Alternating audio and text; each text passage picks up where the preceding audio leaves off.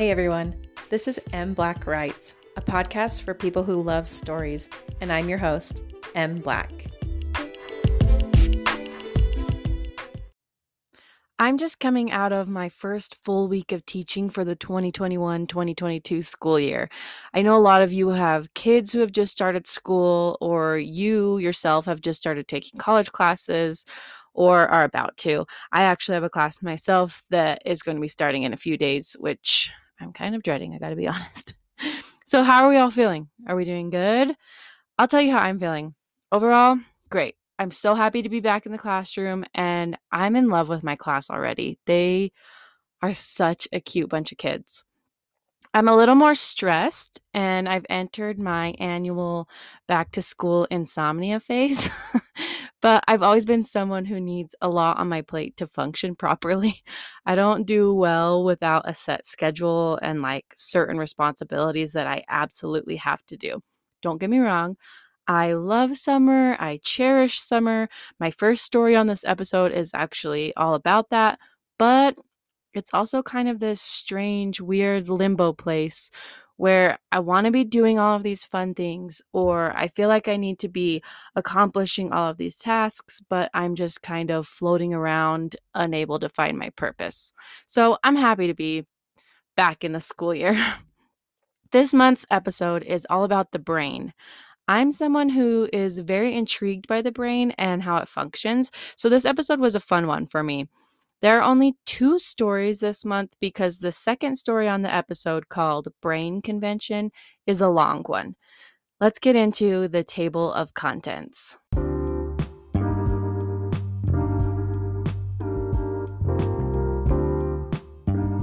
Table of contents. Story number 1, Summer Scaries. Story number 2, Brain Convention. Mental Health Thoughts with your host, M. Black. Interview with Jenny Mouse, children's book author of the book Brian the Brain Headspace.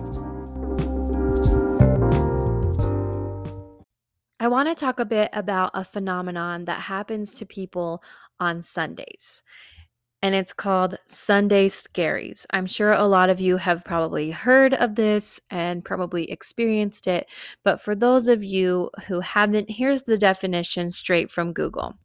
The term Sunday Scaries, although not scientific, describes a common feeling of anxiety that builds up over the course of Sunday afternoon and evening.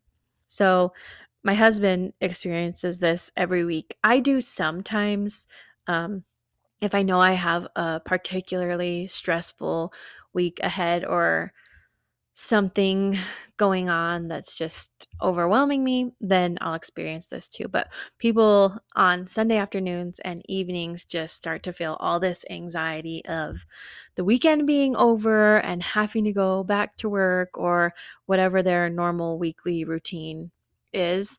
They get something called the Sunday Scaries. And with the summer ending and school starting, me going back to school, my son starting preschool, I just was thinking a lot about how I'm experiencing something that I like to call the summer scaries, which is, you know, anxiety or remorse over the summer ending. I kept thinking about it, and I kept thinking, I want to write about this. Like, I just want to sit down. I want to write about it. I want to get it all out. And so the day before school started, I sat down and I wrote this story, Summer Scaries.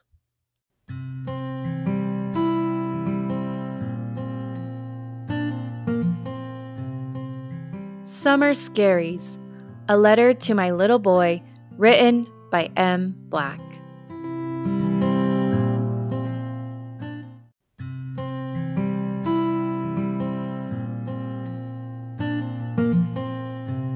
Some people experience something every week called Sunday Scaries. Thousands of people around the world find themselves drifting into the abyss of impending doom of the week ahead of them every Sunday afternoon. Your dad is one of them. and sometimes me too when life feels overwhelming.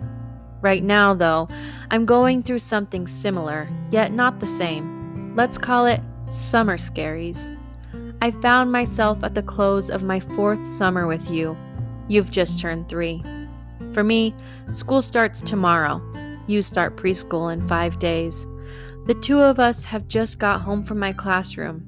I was putting the finishing touches on everything while you were entertained by all of my classroom toys. You and the dog are napping.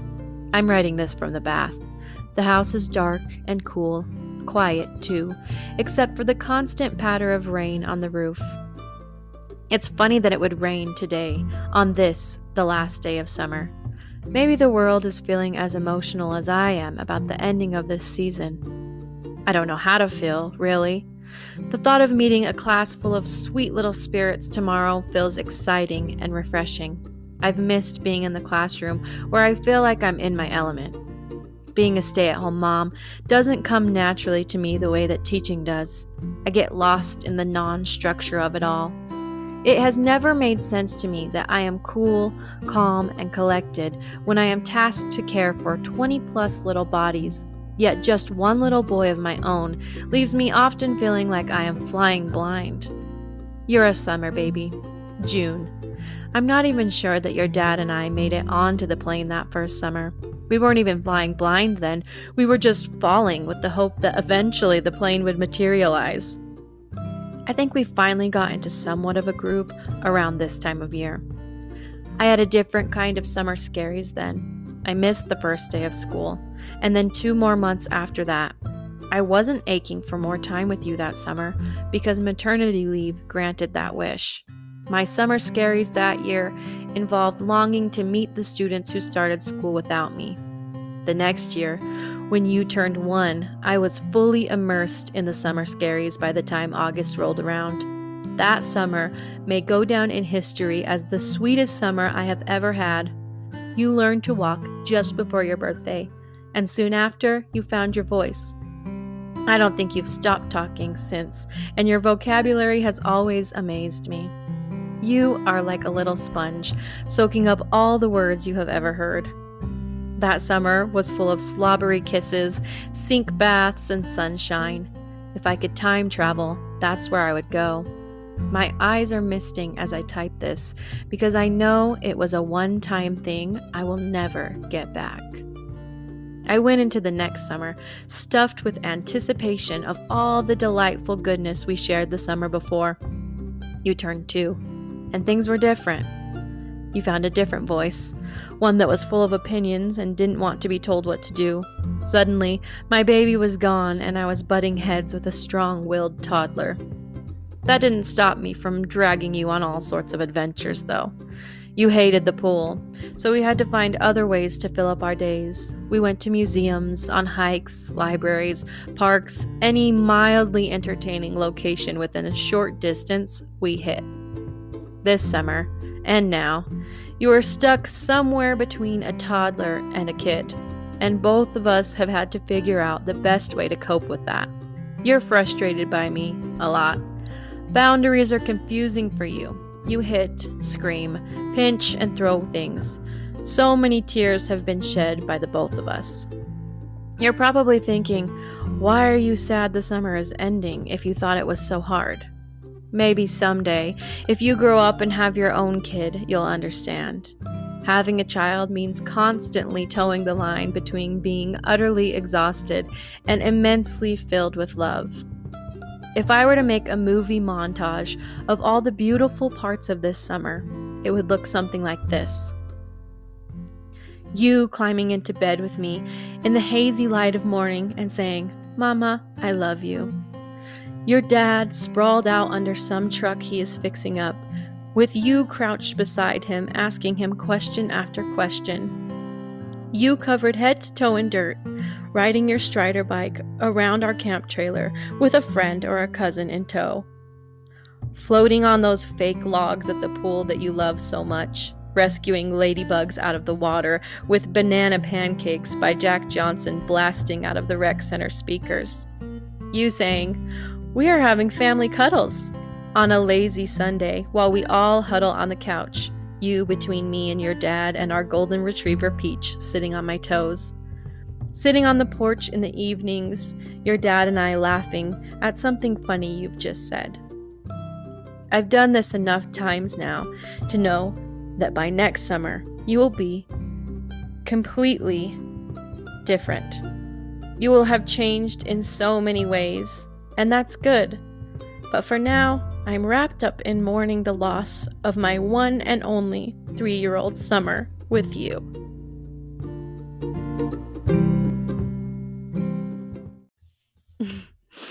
I thought I could make it through that without like getting teared up, but you can probably hear from my voice as I'm reading that I was like holding back tears. And if you're a parent, I think you'll get it. There's just something about the summer and something about your kid getting older every year and something about your kid, for those of you who have older kids, going back to school. My kid is going to preschool for the first time, but there's just something about it that makes you emotional.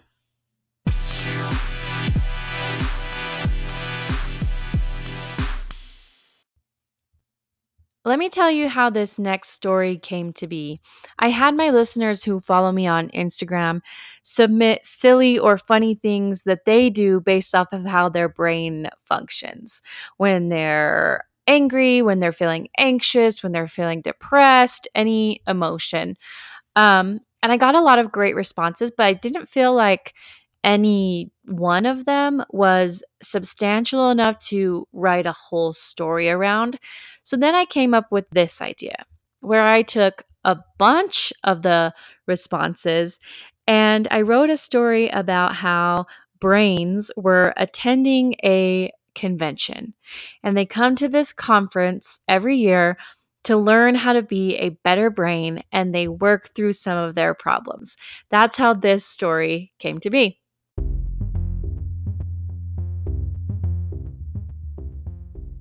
Brain Convention, a story based on the human experience, written by M. Black.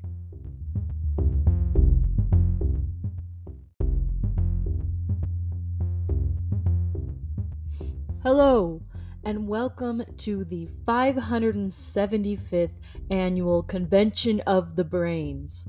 I am Dr. Loeb, president of MindWorks International, the creators of Convention of the Brains. We've got a wonderful schedule of events lined out for you. If you open up your swag bag, you will find a laminated itinerary for the entire conference. I won't keep you too long here because we are hitting the ground running with some breakout sessions today where you will really get down to the nitty-gritty of what it means to be a brain in smaller, more concentrated groups. I hope you are all enjoying your stay here at Cranium Inn & Suites Conference Center, the premier business hotel in the intangible mind space. We are grateful to them for hosting this fabulous event each year. If you haven't done so yet, remember to silence your humans by setting them to dream mode. Now, we've only got 8 unconscious hours to work with in the first day of this conference, so let's get to it. If you would now, please check the color of your wristbands to see which breakout group you are in. If you look on the screen now, you will see a room listed by each color. Once you've found the location of your breakout session, you may head on out. The shuffling sound of chairs, papers, and feet filled the room. It only took about 5 minutes before it was emptied, leaving Dr. Loeb alone in the bright lights of the stage and one other person hovering near one of the exits. "You'll do fine, Parieta. Now, get in there. Your group is waiting." Parieta Loeb, Dr. Loeb's daughter, had never been in charge of her own breakout session. This was a big promotion for her. She slipped into the room to find 30-odd people sitting in the chairs which she had carefully arranged in a circle. The volume of their chit-chat overwhelmed her. "Hello, everyone," she said loudly, with a feeble wave of her hand. The voices slowly disintegrated. All eyes were on her. She giggled uncomfortably and sat down in an empty seat. "My name is parietal lobe. I will be leading this breakout session today. This group will be together for most of the conference, so I thought we could start out with a bit of an icebreaker. A few quiet groans were emitted from somewhere around the circle. I know, I hate this sort of thing too, but I think you might actually enjoy this one. She knew they weren't convinced. We are going to go around the circle, and what I want you to do is state your name and the best thing you have ever come up with to mess with your human. The group looked around at one another, unsure. Oh, come on. You know we all do it. I'll start. Okay. So whenever my human is feeling really nervous or overwhelmed or anxious, I make her believe that tapping her fingers together will somehow solve all her problems and calm her down. So it's like really funny because all this crap is happening in her life and she's just there like legit twiddling her thumbs like a maniac. And the best part is that I also made her believe that it's even better to do if her fingers are really dirty. This receives a few quiet chuckles. Well, all right then. Why don't you give it a go? Yeah, you, right here, to my left. The man next to her cleared his throat. Yeah, okay, so my name is Neuro, and the best thing I ever did to mess with my human, let me think. Well, here's one. Whenever he's really sad or depressed, I give him this huge urge to plan a vacation, which he does, even though he doesn't have any money to go, and he also can't take any time off of work. So then it just makes him more depressed. Ha! I totally do that too, a woman from across the circle piped up. Neuro and the woman laughed together. Parietal smiled. This was going well.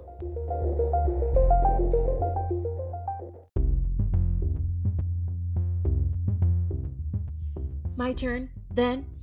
The woman next to Neuro asked, not giving enough time for anyone to answer before enthusiastically continuing. My name is Sarah, Sarah Bellum. Something that I love to do is make my human feel uncontrollable anger. She slams doors, throws things. One time I got her so worked up, she kicked a hole through one of the doors in her house. Chuckles cascaded around the circle. Is she a mom? A woman across the circle asked. Yes, Sarah answered. Being a mom brain is the best, the woman continued. I mean, the pregnancy, the lack of sleep, the constant stress, they all kind of trash you. I'm not as efficient as I used to be. My files are an absolute wreck. I feel like I can't ever find anything. But moms are the easiest to mess with because everything is so whack. She's totally right. My human is a mom, and one time I got her to take a hammer to the family TV. This receives nods, claps, and one loud whistle, which encouraged the woman who had spoken. There was glass everywhere. Parietal sat back and folded her arms while a smirk spread over her mouth.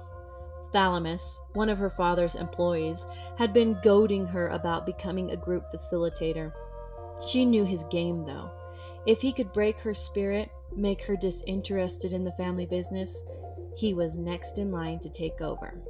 She wasn't about to let that happen. This would be a session these brains would never forget. I make my human stress out so much about her baby dying while he sleeps that she goes into his room to check if he's still breathing all night long. Another woman offered excitedly before melting into uncertainty as she was met with silence and grimaced faces. Not cool, Neuro mutters. Oh, what do you know? You're a dude, she defended herself. It's a thing, right? All mom brains do this? The woman scanned the circle for solidarity, but the other mom brains found other places to look. The woman shrugged and sunk back into her chair. Okay, Parietal takes control again. Seems like we've got a bit off track, although I have to say I am loving the raw honesty, so keep that coming. I believe we are here, she said, pointing to a man wearing a white polo shirt. My name is Broca, hi. So this is a dad brain thing since we're on a parenting streak. Every time my guy is about to leave the house with his family to go somewhere, I float some electrical impulses down to his bowels. A few of the men in the circle snicker and nod knowingly. Broca smiles, then continues. Sometimes I like to mix it up though. Instead of bathroom break, I'll just be like, "You're hungry!" And he will do something like start frying an egg 5 minutes before they're supposed to get in the car. He chuckles. Oh man, his family is always so annoyed. Hey everyone, I'm Suri Brum, said the woman next to Broca. I've got a pretty good one. So my girl, Linda, such a cutie, love her. But one time in 1997, she slept at her grandma's house and a spider crawled across her. Spiders aren't really a thing for me, it's not a real phobia, but for a bit of fun, I convinced her that if she sleeps over at grandma's, she has to build a wall of pillows around herself to protect her body. I am proud to say that this is my longest running joke because Miss Linda is 26 years old and still does this when she visits her grandmother. Suri imitated a mic drop. The circle burst into laughter, which was cut short when a deep, irritated voice carved through it. Pariah, I'd like to speak with you in the hall. Dr. Loeb stood near the doorway. His appearance surprised everyone in the room. I'll be right back, Pariah assured the group. This isn't what we do here. What? Let loose? You haven't seen the hot tub after hours then. Pariah, I gave you this opportunity because I believed you could handle it. I am handling it. Thalamus and his group are deep into the content right now. They're already making connections. And what do you think I'm doing, Dad? That's exactly what you saw in there. Connections. We don't encourage that type of behavior, Pariah. This convention is about uplifting human lives, not toying with them. Like you've never. I'm being real, Dad. They are being real. After this, they'll be so comfortable with each other that they will be ready to talk about anything. Dr. Loeb exhaled slowly. 5 more minutes of this garbage, then you move on to what is on the schedule. Pariah grinned. Thanks, Dad.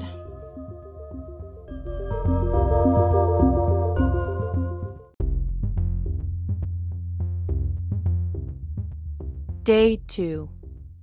I heard about your massive bungle yesterday. Pariah didn't turn around to meet Thalamus and his sneering face.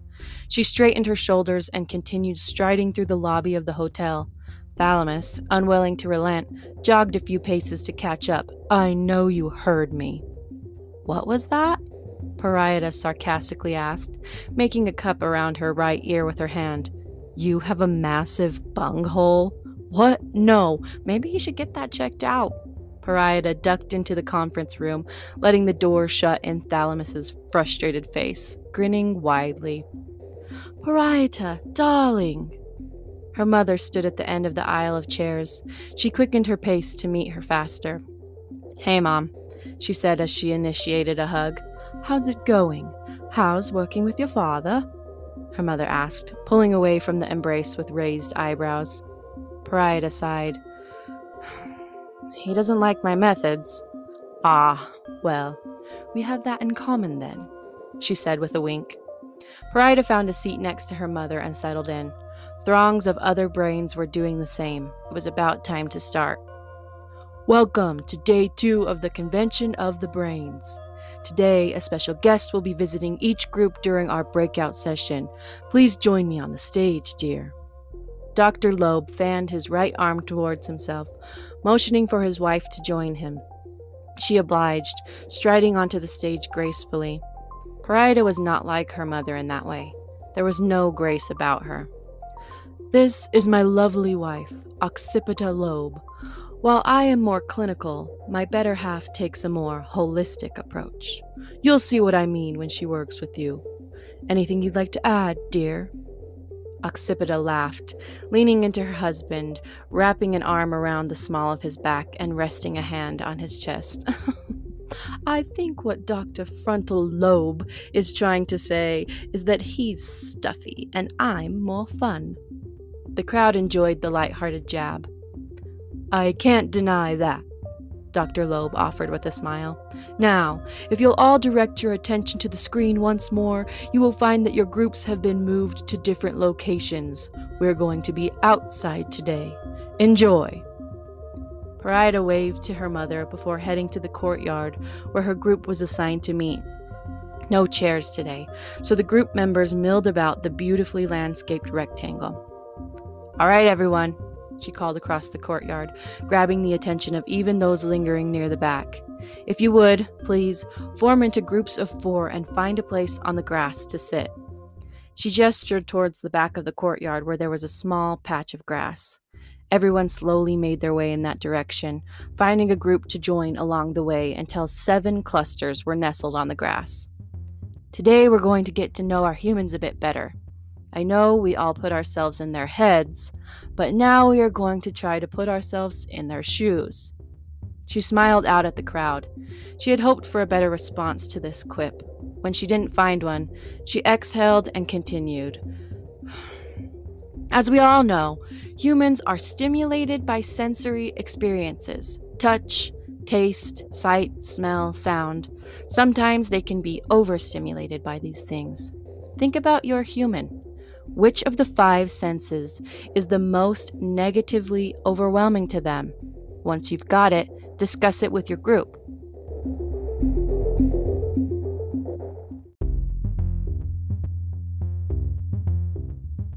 Parida made the rounds, listening in to each group. Neuro described in a booming voice the way in which his human loathed the smell of anything purchased at Bath and Body Works. Linda, Surrey's human, just can't even with scratchy-feeling sweaters.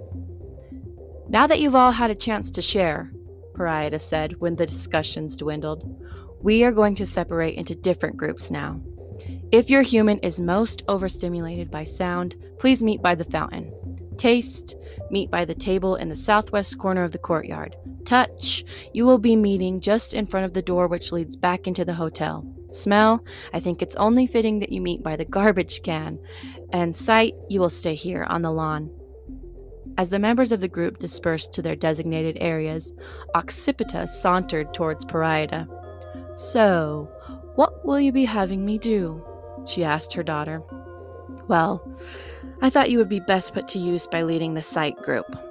Ah, so you split them by human preference. Interesting. Deterrence, actually, Parida stated proudly. Deterrence? Yes. They've sorted themselves based off of which sensation their human is most averse to. Occipita gazed at her daughter in wonderment. And what do you intend to have them do in these groupings? Experience it for themselves, she said, as she turned to lift the lid of a large plastic tote behind her, revealing a collection of glossy black helmets.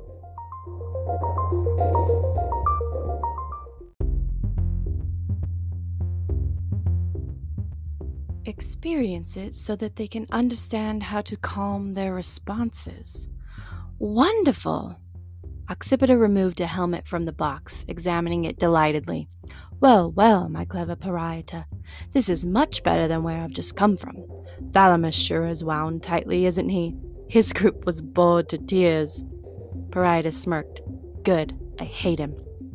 I can't say I'm fond of him either.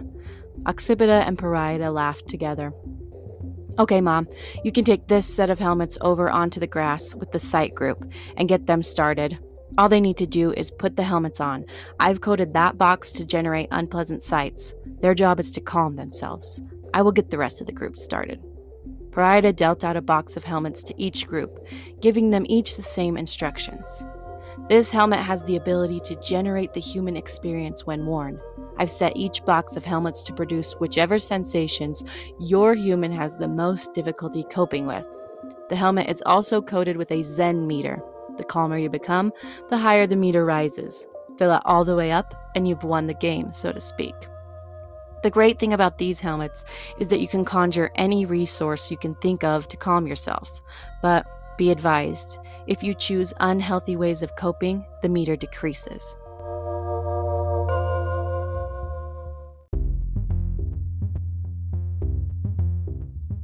Some members of the group were apprehensive, but most were excited by the idea of the fancy technology and game-like interface. The helmets were equipped with mirroring technology, meaning that whatever was happening inside the helmet, parietal and occipital were able to see via a holographic projection emanating from the top of the helmet. Think through it. Check in with your body. What does it need? Occipita's soothing voice was directed at a man who had become anxious over a house full of clutter and was now descending into anger. Breathe, Occipita directed. The man listened, inhaling and exhaling deeply. On the hologram, he made his way to a door. Opening it showed a neatly organized closet. He shut himself inside of the closet, laid on his back, and closed his eyes. His Zen meter increased, and the challenge shifted to an image of a sink full of dirty dishes which were extended onto the countertop. Parida made her way over to the sound-hating group. One of the mom brains, Sarah, stood near the fountain, sobbing. Her helmet jiggled as she heaved and trembled. Looking to the hologram, Parida observed an infant who was continually crying at a high pitch. The helmet had a funny way of bending or stretching time. Even though this activity had only been occurring for a few minutes, Sarah had experienced it as a few hours. Hours of shrill cries, and it looked as though all of her efforts to soothe the child had failed. "Sarah," Parida said calmly, but it still received a flinch. "You can't stop or control the crying. What can you do?" I don't know, she replied shakily. Parida checked her Zen meter. It was empty. "Could you ask someone to help reprieve you for a moment? The father, maybe?" "He's deployed. I'm on my own." "Okay. Someone else then. Family? Friends? It's the middle of the night." "All right. Well, if help isn't an option, let's find another way. What is distressing you the most at this moment?" "The sound, the constant sound, knowing that sound means my baby is upset and being helpless to do anything about it. I just want it to stop." Parida observed the hologram above her head. "I see a thermometer. You must have checked her temperature. It's normal, I'm assuming." "Yes." "I see a bottle, which means she's been fed and you've burped her." "Yes." "I see a diaper, so I know she's been changed. Sarah, your baby's okay. She isn't sick or hurt or in need of anything but comfort and some sleep. Can you think of a way that you can soothe her while also relieving yourself of the noise?" "She won't take a pacifier." "I don't mean stop her from crying. I just mean make it so you can't hear it." According to the hologram, Sarah wandered out of the nursery, still holding the inconsolable baby girl. In a different room, she shifted the baby into one hand and rummaged through a dresser drawer with the other. From the drawer, she lifted a pair of headphones, which she set on top of the dresser. She then retrieved her cell phone from the nightstand. When she returned to the dresser, she set the phone next to the headphones, and with her free hand began pairing the two devices via Bluetooth.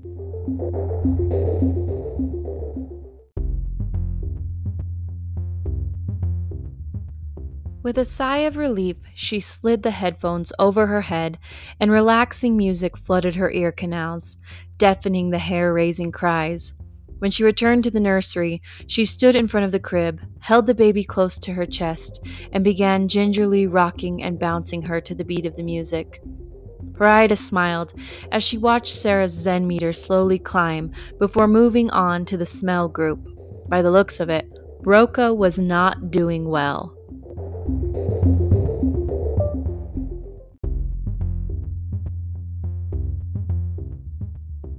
He sat rigidly on an ornate floral couch which was covered in plastic, presumably to deter animal hair, as the house was crawling with cats, dogs, and a large colorful bird who sat in a cage next to the couch. Although Parida could not smell the aroma of the room, she could imagine it.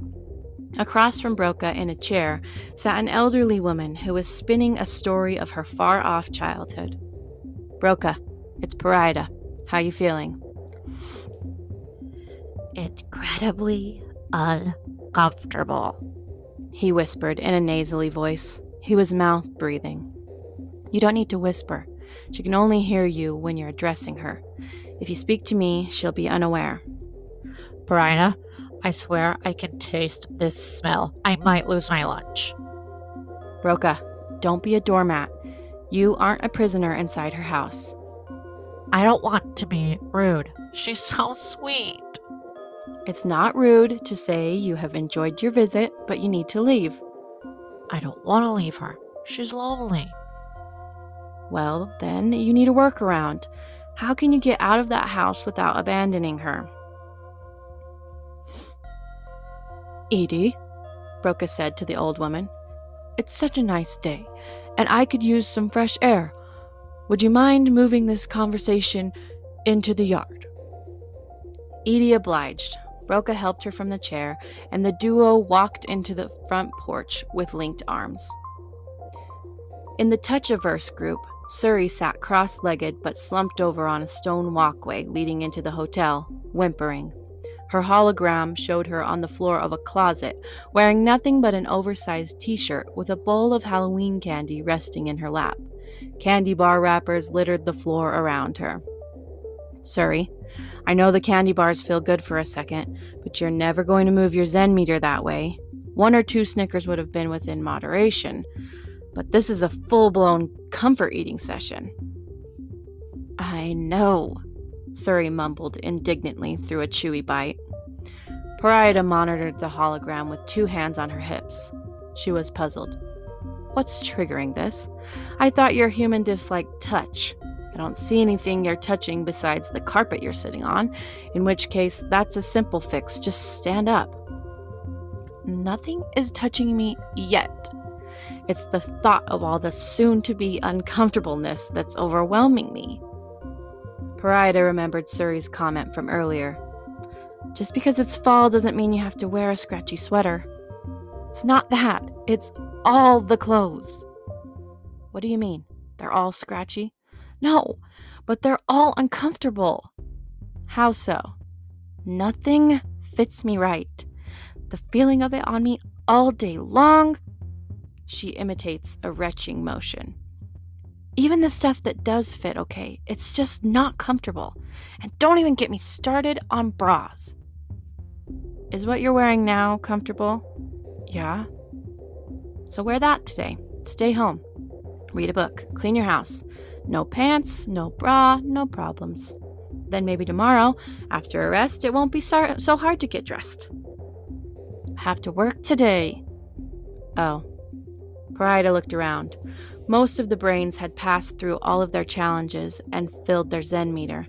They were removing their helmets, giving each other high fives, and lounging about the courtyard. But here sat Suri Brum, rooted to the spot over the thought of wearing clothes. Parida blew a raspberry. Mom, she called across the courtyard. I think I need you to tap in on this one. A shoeless occipita flitted over from the grass where she had been talking animatedly to another brain. What's the matter?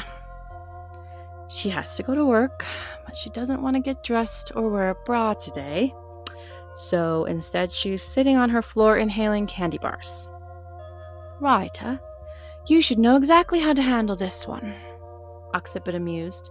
Remember when your little human was first going through puberty and was in absolute denial about it?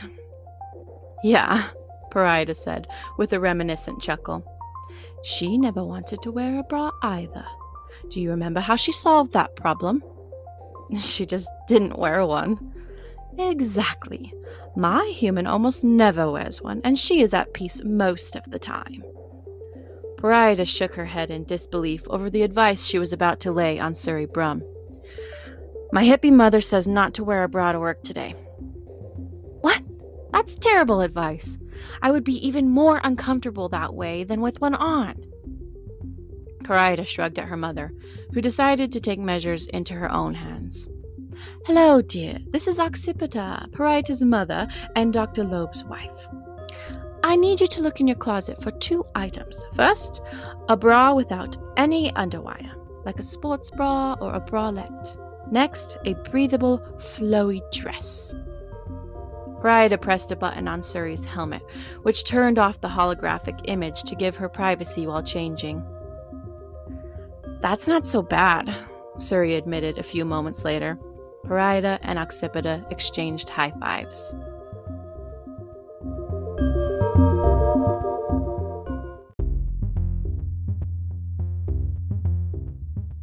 Day 3. Bye, Parida. Thank you so much. Parida stood in the brightly lit lobby of the hotel, watching as conference attendees caught cabs, loaded suitcases into trunks, or stepped into the hotel's airport shuttle. I can see you've captured the hearts of your mentees. Her father joined her near the window. Am I right in assuming they've captured yours as well? Yeah, Parida said softly. Your mother told me about your method yesterday. I would have never thought to use the virtual humanification helmets that way. It was quite ingenious of you. Groundbreaking for your group members, I'm sure. So does this mean I still have a job? Parida beamed wildly. Absolutely. Parida looked over her shoulder to find Thalamus sulking in a corner of the breakfast area, staring back at her forlornly. What a poor loser, she thought. Then she stuck her tongue out at him.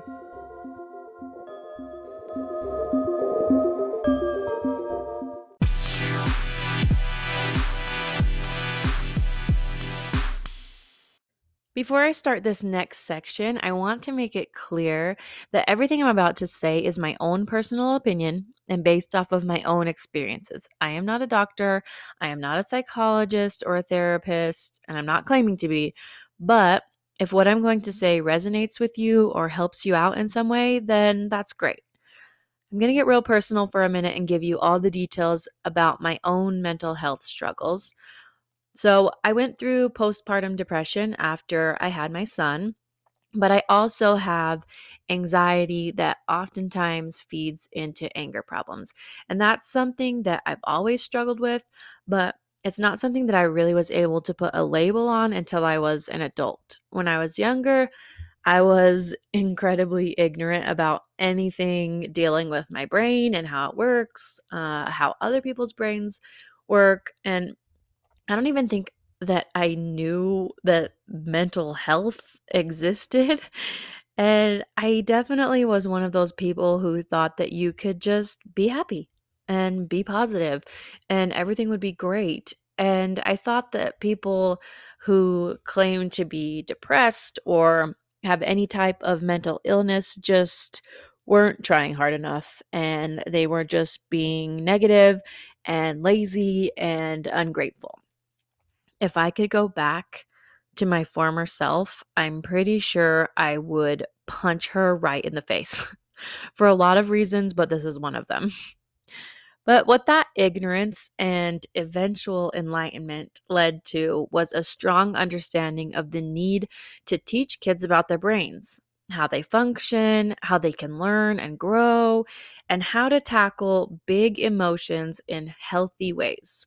You guys, and I'm talking to myself when I say this too, we've got to stop telling kids to not have emotions.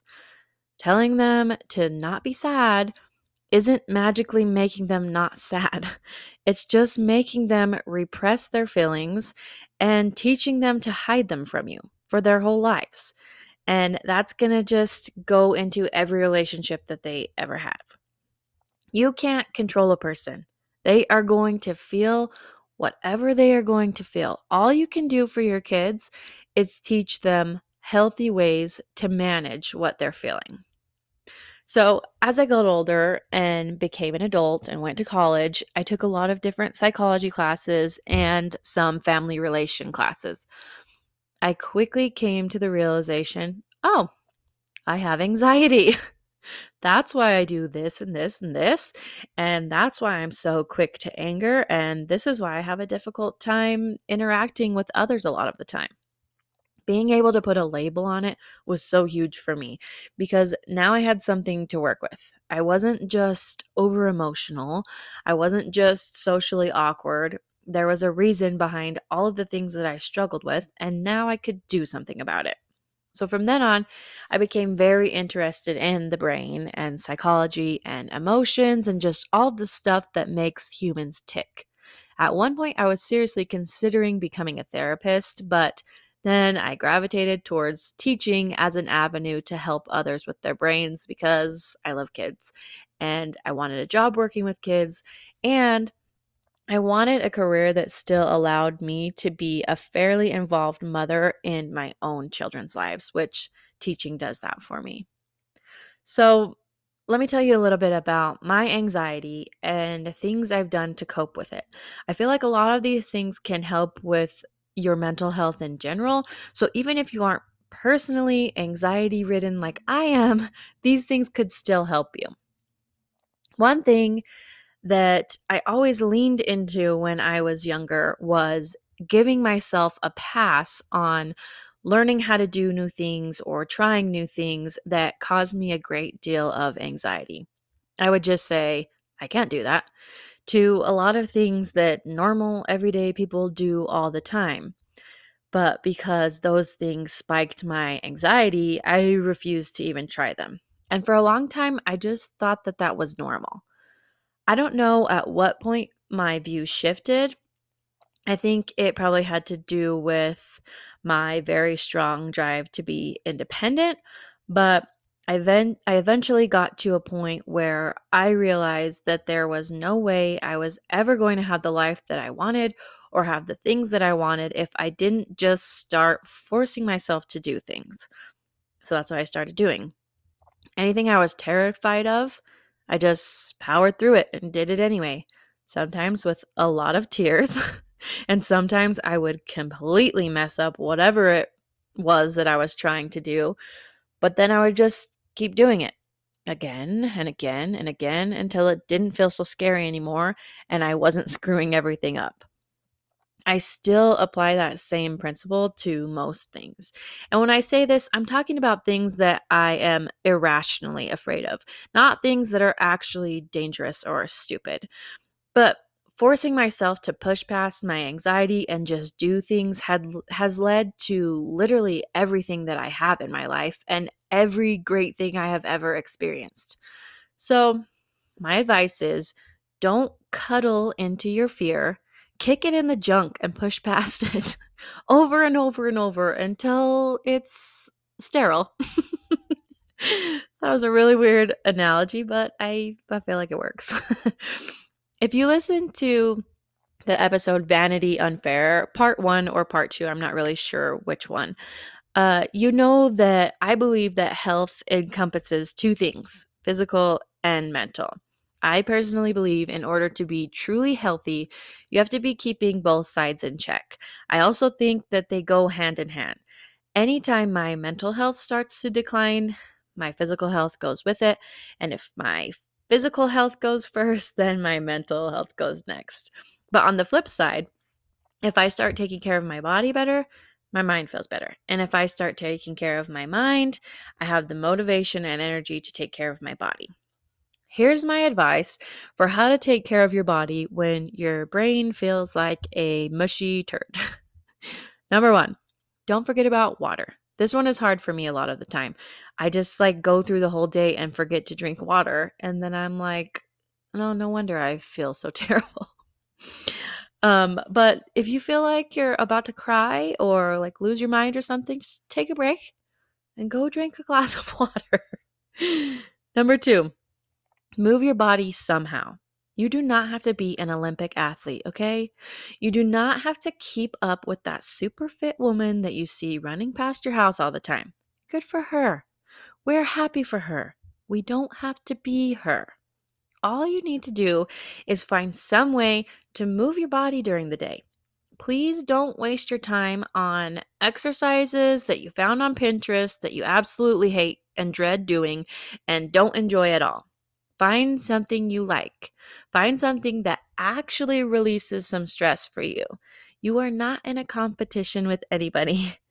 The point is finding what makes you feel good. What I used to do is walk. I walked all over the place all the time. I would put on my headphones, play some relaxing music, and just walk and look at the trees and look at people's houses and smell the air. And I know that sounds so cheesy, but it was great. Eventually, I kind of graduated from that, though, to running. And now I really enjoy running, which I used to hate. But I hated it when I would put all this pressure on myself of what I thought a runner was supposed to be. And when I let all of that go, I figured out that it actually felt great. So now I just put my headphones on and I blast some EDM music and I run really, really fast for like a mile.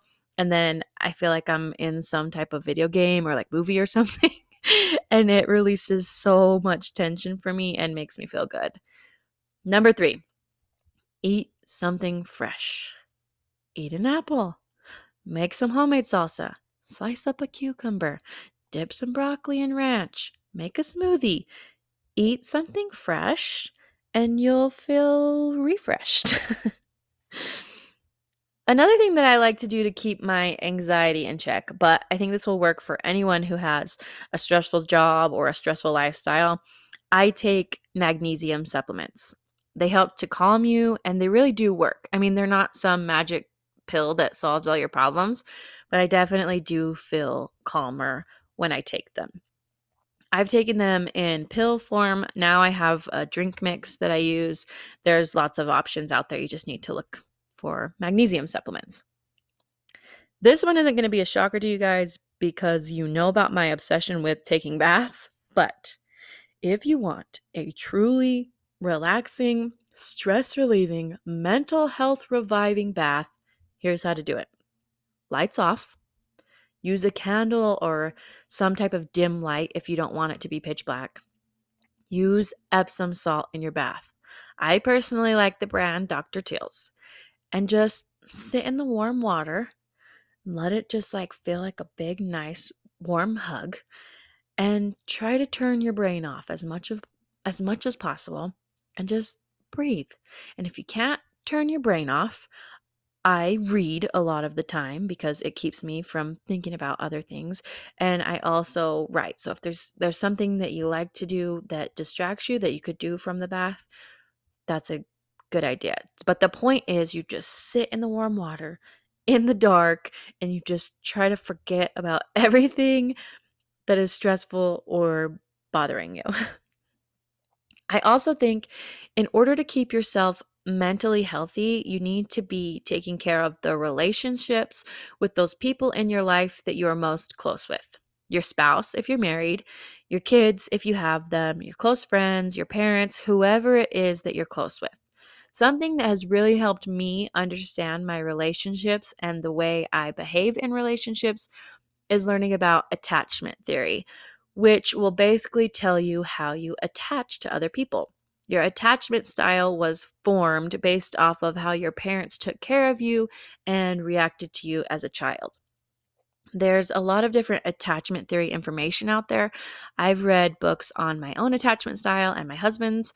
But I'll just tell you really quickly the types of attachment styles there are.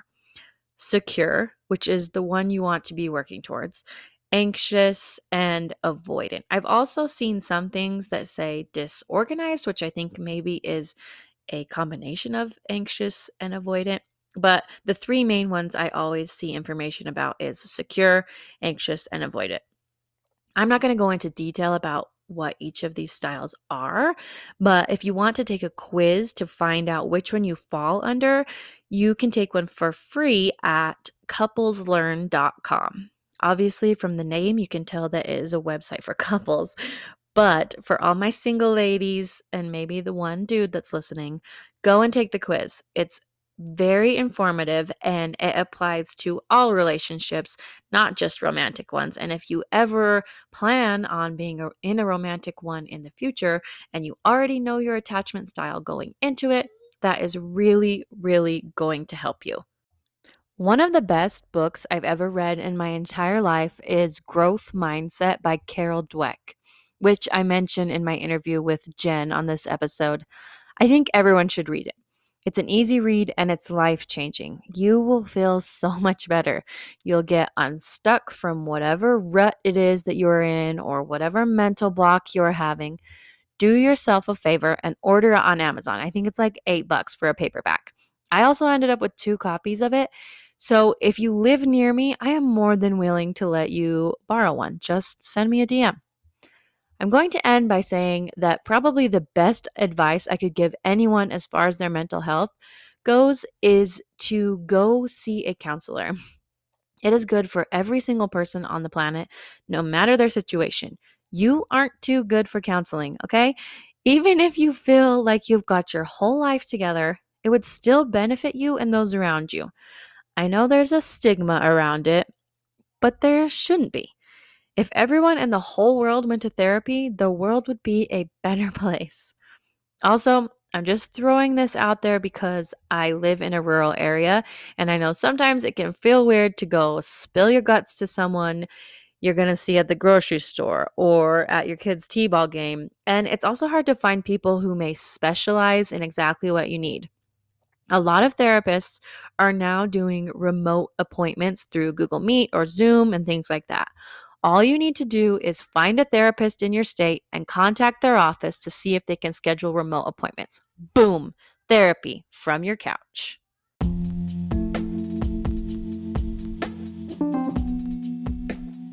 Interview with author Jenny Mouse.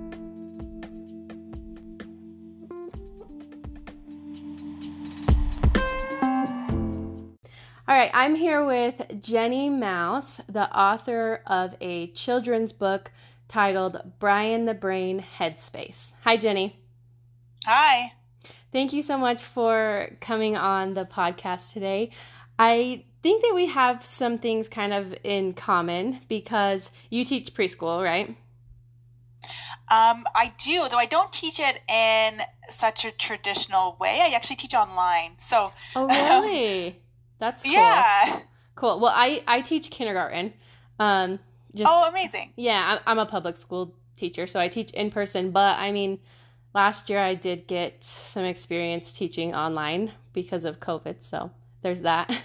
And also, we're both moms. I have a 3-year-old, and I know you have at least one child. Do you have more than one? I have 2. My oldest is almost 4. And then my youngest is about 20 months, so coming up on 2.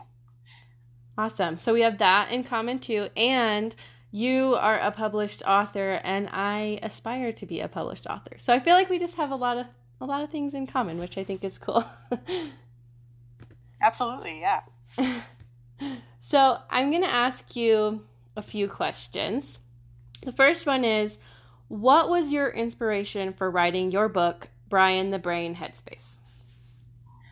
When I was a kid growing up, I kind of had trouble focusing in school and these kind of challenges that I came up across. And kind of ironically enough, one of them was handwriting.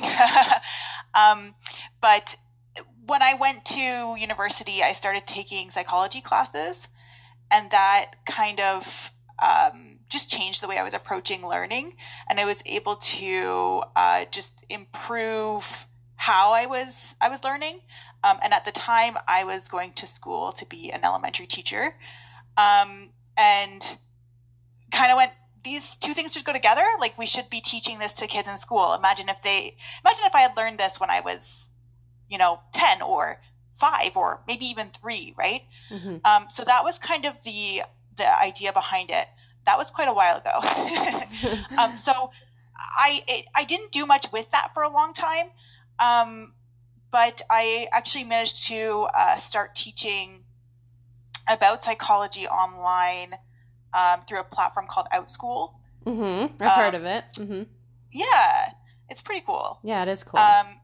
And that kind of pushed me to like start doing some of these things that I'd always wanted to do. And then I got the idea for the book, because I always wanted to write one. But I just kind of hung out and watched other people write for a long time.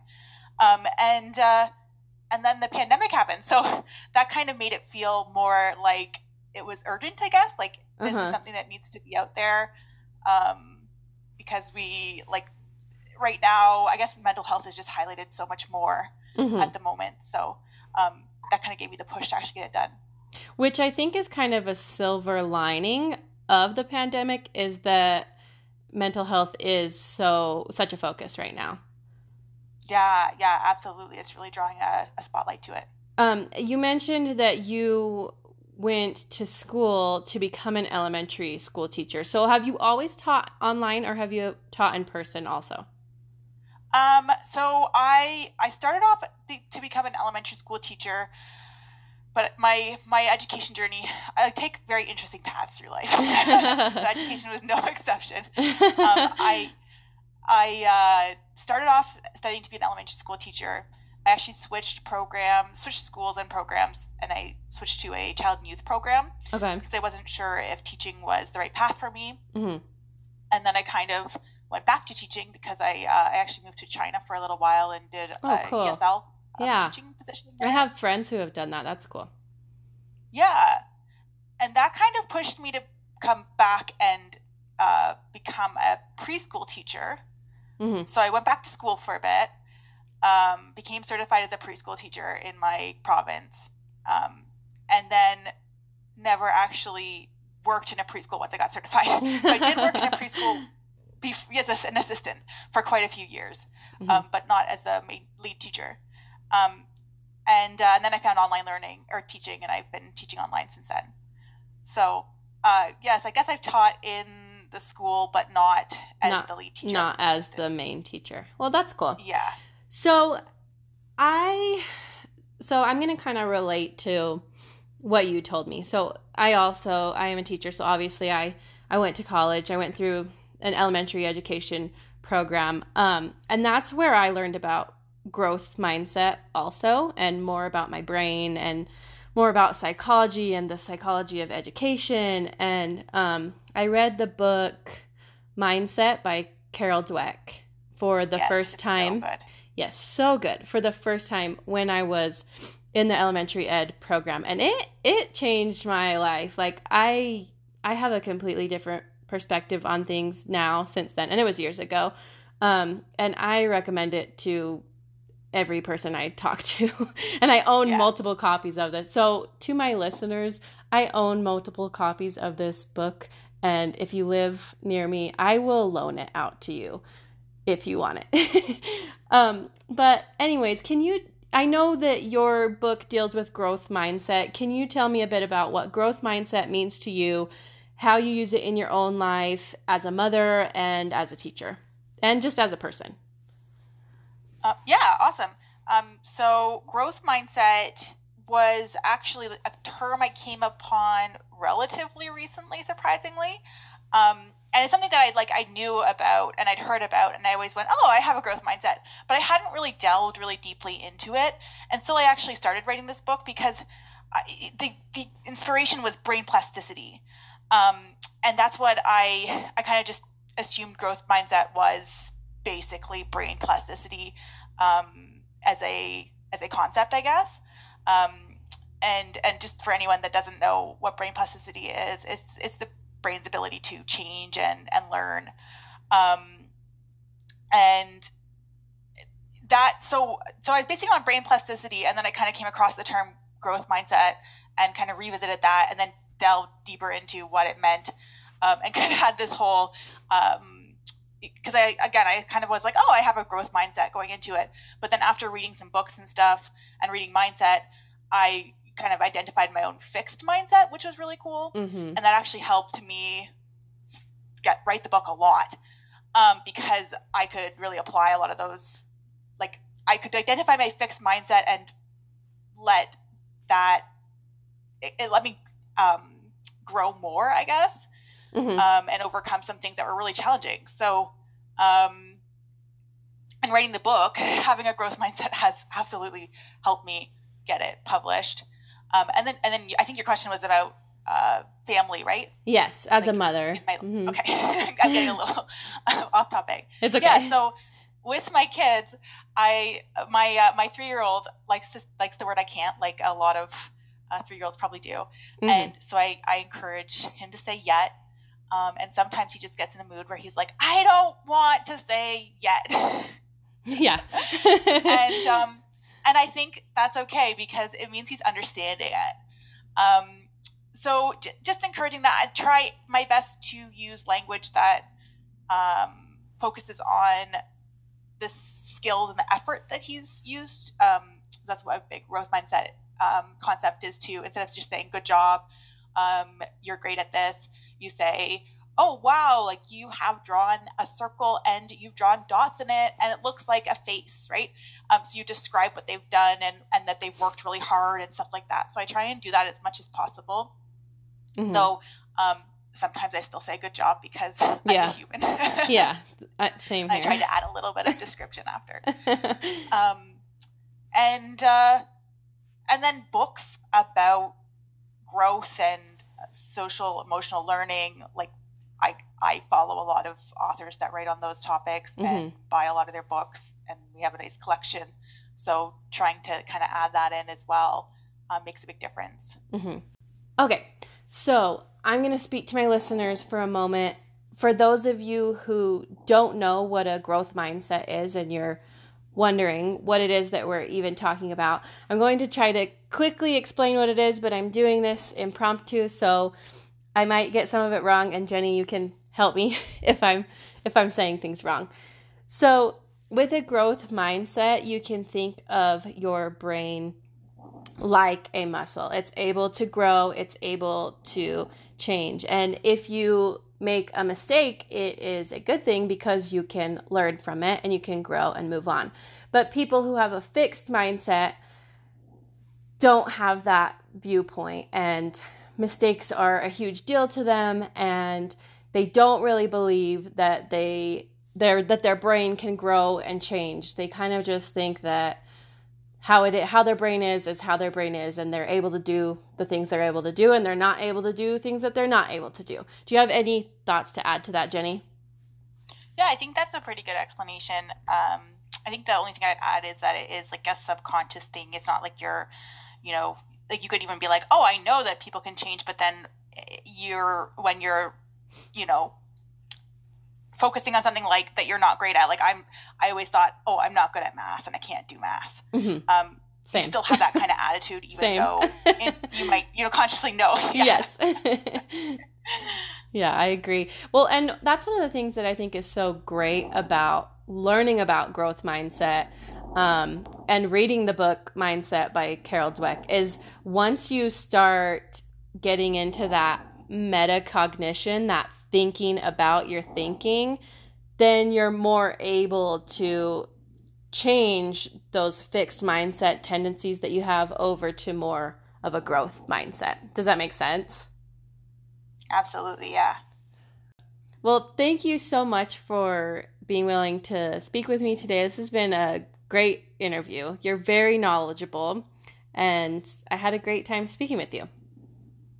Awesome. Well, thank you so much for inviting me. It's been really, really fun.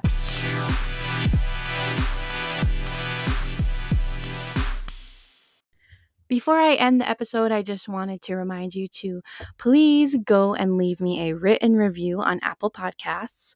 This helps other people find and listen to the podcast, so it helps me out. And if we hit 20 written reviews, I'll do another bonus episode where I read my childhood journal entries.